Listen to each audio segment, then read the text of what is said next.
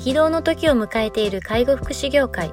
ポッドキャスト介護福祉ビジネススクール松田光一のトップオブローカル。大手外資系アパレル会社のトップセールスマンから介護福祉事業経営者に転身した松田光一が、これからの介護福祉経営に求められるものについてお伝えしていきます。既存事業がうまくいかなくなってきた、今後の事業展開が不安などのお悩みを抱えている経営者の方、異業種から介護福祉業界への参入を考えている経営者の方、これからどんどん事業を拡大していこうと考えている経営者の方など、介護福祉ビジネスの入門から応用まで様々なステージの方に楽しんでいただける番組です。こんにちは、ナビゲーターの松本真嗣です。ポッドキャスト介護福祉ビジネススクール松田光一のトップオブローカル。トップオブローカルとは、介護福祉業において地域に密着し、地域に愛されることで地域のナンバーワンになることです。松田さん、本日よろしくお願いします。よろしくお願いします、はい。えー、今日はですね、ツイッターを取り上げたいと思いますので、はい、いきたいと思います、えー、社内評価に関して、他の人がやりたやらない仕事やりたが、やりたがらない仕事をやることは評価が良くなる傾向はある。ただ一番大事なのは、会社上司が認める結果を出すこと、平均点以上及び継続して評価されること、えー、適正な定量評価があった上で、最終的には定性的配慮があって良い、えー、日頃の言動や他者への貢献度等というような内容です。はい。はい、これはあのどんなバックグラウンドがあって、これは多分、はい、ちょっと記憶を読みをあの読み返すと、えー、っと確か自社内のスタッフの相談事だったかな。あの、うん、いわゆるこう主要な上長スタッフから、まあ、こういったスタッフがいて、まあ、こういうことを言ってるんですけど、どういうような指南した方がいいですかみたいな話なんですけど、うん、やっぱそのものは、まあ、どういう経緯かわからないんですけど、やっぱり自分がすごく頑張ってると、それに対して評価がしっかりと反映されてないんじゃないか、なるほどなるほどみたいなことを言ってるんですけど、うん、まあ頑張りは基本的には誰が決めるんだって話にはなっちゃうんですけど、うん、まあここちょっと僕書いた、ただ一番大切なのは会社上司が認める結果を出すこと、少し僕の中でもやっとしながら書いたんですけど、うんうん、要するに何が言いたいかって、評価されたいんであれば、うん、やっぱり求められていること以上のことでやっぱりちゃんとやる。例えば一つは、うん、さっきの定性的な話でいくと言動ですよね、うんうんうん、そのものに限ってはやはり主張はいいんですけど、言ってることはいいんだけど、やっぱりなんだ、選択する言動が間違っている、うんうん、例えば少し気象を激しくかつ語気を荒げるとか、相手の話を聞かずしてかぶせて喋っちゃったりとか、うんうんうん、そういうようなことをやっちゃうと、頑張っててもやっぱ評価されないよっていう、うんうん、どちらにしたって評価の、例えば定量評価があったとしても、それを評価するのは人間なので、うんうん、やっぱ感情はやっぱり多少なりとも左右されちゃうので、バイアスがかからないようにその評価を作ってはい、いるとはいえ、うんうん、ってなったら、やっぱりなんで今評価されないんだろうっていうところを一緒に考えて、じゃあそれをそうするためには何をすればいいんだろうっていうことを話してみてっていうふうに僕は話したんですね、うん、なんでその上長はその部下に対して、あなたは彼に対して彼女に対してどういうものを求めていて、どうしてほしいのっていうところから、いや僕はここの頑張りはある、でそうなってるからこうしてあげたい、だとしたらそうなってるっていうことを踏まえていくと、今の言動はいいの悪いのって良くないと思います、ね、だとしたらそこをやっぱりちゃんと改善点を提案しつつ、じゃあその部分の評価をしっかりと評価されるために頑張っていこうっていうような形を伝えるべきかな、僕だったらそうするなみたいな話をしたっていうところから、そうだよな、難しいよな、まあ僕も一サラリーマンの時に結構主張してたなと思いながら、うんうんうんうん、だけどやっぱり一番気にな気にしていた、いたというか、うん、感情的にならないとなったら、やっぱりちゃんとな嫌な人でも挨拶をしっかりしようとか、うんうん、建設的な議論をするために、でその上であの改めて話を聞いて、で自分の提案をする、それも相手を批判せずに提案するっていうのを心がけてたつもりだったんですね、うんうん、それはやっぱり今の僕の中での多分法人理念とかになってる気がするんですけど、うん、一方でそういうのをわーっと主張することによって言えない上長だも多いと思うんですよね、うんうんうん、言ってることは分かるんだけど、やっぱそうやって全然話聞けないよねっていうことをやっぱり注意するような環境じゃないといけないっていうことで、まあ、会社上司を認める結果を出すことっていうような言葉にちょっと置き換えちゃったっていうのもあるんですけど、なるほどなるほど。あと平均点とか継続して評価されるっていうのは、やっぱりあの子すごくやっぱり頑張ってるよねっていうのがずっとやっぱりコミュニケーションがみんなの他から他者から評価されると、例えば僕のポジションで言ったら、まあ、回り回って聞こえてくるってのはとても嬉しいことだし、うん、あそんなに頑張ってるんだっていうところでやっぱり自分も見に行って、あこういうふうに頑張ってるんだなっていうのも評価につながると思うので、やっぱり他から評価されるっていうことが、例えば雇用者、うん、サラリーマンというか会社に属するものに関してはそれが一番近道というか、自分がやりたいことをやるためにはそれをやることが大事なんじゃないかなと思ったツイートの内容ですかね。なるほどですね。いや結構まあ難しいですよね、この辺は。なんか僕もか前の会社で評価されなかったなって思う時もやっぱあるんですけど、うん、なんかその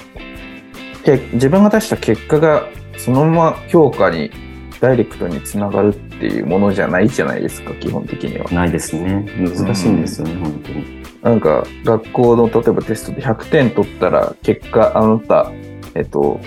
ごですみたいな感じじゃないこともありますよね。ないですね。なんか提出物がちゃんと出してるとか授業態度がどうだとか、うん、なんかそういうのも含めて全体として評価されるわけであって、うん、その学校の例えばこうテストの点数っていうのは一家のこの一つのこの評価軸ではあるとしても、うん、それがイコール全てひゃくパーセント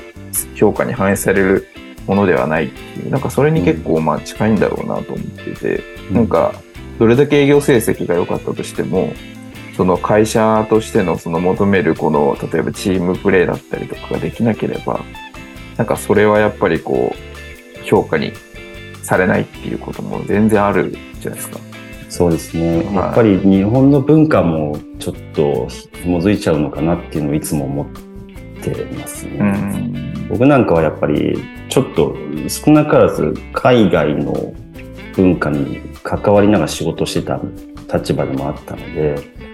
ぱそこができてる人、まあもちろん言動あんまりちょっとおかしい人はダメですけど、やっぱりできてる人ってすごくやっぱりパフォーマンスとして発揮していれば評価されていた環境を目の当たりしてたところを、うん、日本はちょっとそこは出る杭打つじゃないけど一旦押さえといて、ここのレベルに合わせてくれみたいなところあるじゃないですか。なのでこここのツイート書いた時もちょっと違和感感じるなと思いつつ、うん、だけど割とこうアベレージ的な話をしてたりするわけですよね、うん、だからこの辺が今松本さんが言ったように難しいという一言に僕もかん考えちゃうというか感じちゃうところがあるんですけど、うん、何よりも大事なのは多分世界共通なのかなって思うと、やっぱりその相手に対してどうするか、もう海外の子どもたちなんか特に親に対してとかお友達に対して、例えば男性であれば女性をレディーファーストするとか、すごく尊重しながらこうなんか生活してるっていう環境がある上で、日本はそんなにあんまりなかったりするっていうところと一緒で、何かこう相手に配慮することによって認められるとか配慮されるっていうところは間違いなく世界共通であると思うってすると、何かやりたいことがあるんだったら我慢するわけじゃないんですけど、やっぱりこう相手を尊重しながらしっかりと求められているところのアンテナを張って、で自分がやりたいことに行き着くような形が多分この日本の文化の中ではいいんじゃないかなっていうような感じがしますね。うんうん、まあ、あとなんか文化的な背景もそうですけど、やっぱりその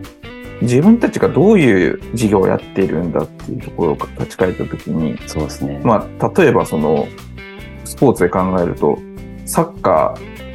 ーの一選手の評価軸と、うんうん、ゴルフの選手の一評価軸ってやっぱ全然違うじゃないですか。違いますね。ゴルフはとにかくアンダースコアをあの下げて回れるっていうことのこの、うん、結構一点勝負だけど、うん、サッカーって別に全員が点取るわけでもないし、うん、例えば得点王がいたチームが必ずしも優勝するわけでもないし、はい、なんかそういうその チ, チームプレーとしての役割みたいなところも結構評価の対象になったりすることあるじゃないですか、うんうんうん、でそうなった時に自分一人が結果を出しているっていう状態がチーム全体にとって良しとならないことも当然あるわけですよね、この事業だと、うんうん、なんかその辺の感覚が鈍いと自分だけ頑張ってるみたいな感じに多分なっちゃったりとかして、うんうんうん、まあ、僕バスケ好きなんでよく見るんですけど、その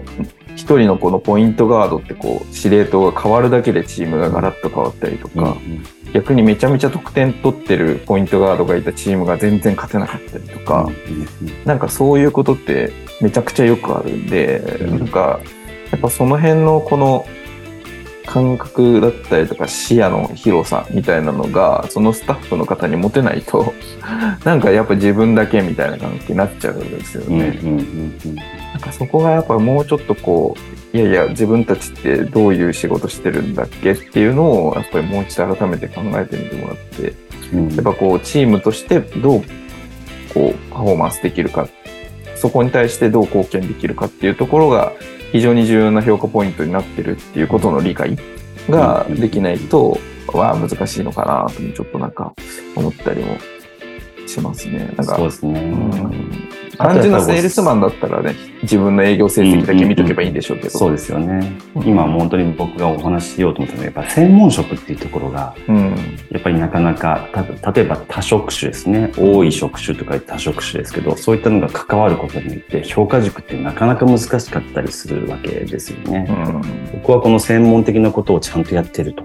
だけどそれに対して理解のない情緒であればそれを評価するってことはなかなか難しいみたいな、うん、なるほど。定量評価っていうところを軸を持ったとしたらどっちかっていうとそれも社会人モラルとか会社的な部分の評価になっちゃうとそこに自分の評価っていうのは反映されてないっていうのもやっぱりあるだろうなっていうところをどこを取るかってなると、今言ったようにやっぱり理念とか入り口のところをしっかりと共感するべき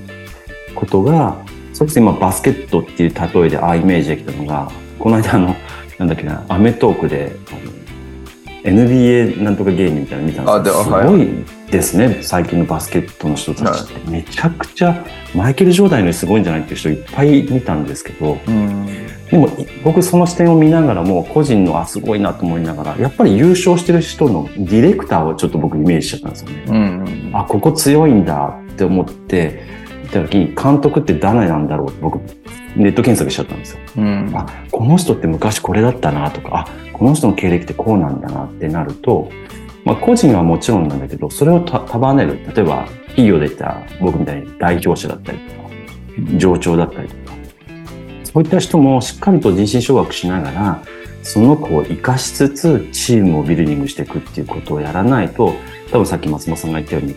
得点をいたからって優勝できないよねとか、うん、監督変えたからって、まあ、例えばそのチーム の, あのプレイヤーを変えないと優勝できないってもあるとは思うんですけど、うんまあ、一長一短あるとはいえやっぱり管理監督になるとやっぱりこうディレクターっていうか監督ですよね、そういった人が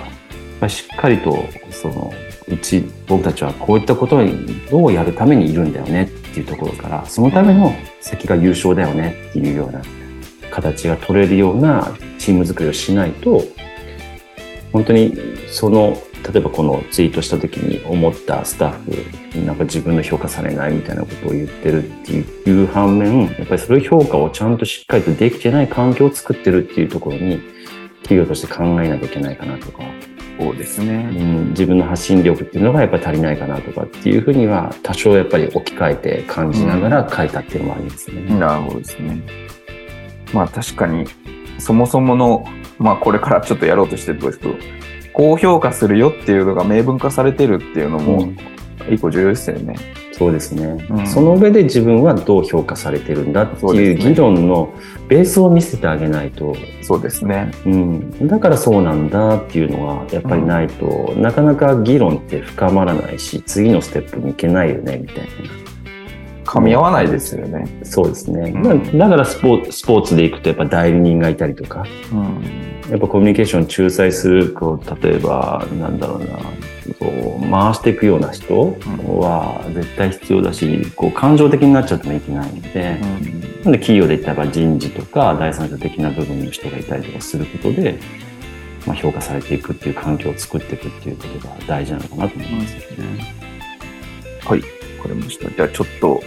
またこの辺はちょっと議論はきっと尽きないんだと思うんですけれども、うん、あの引き続きあのしっかりとこう評価される人を生み出すチームっていうのを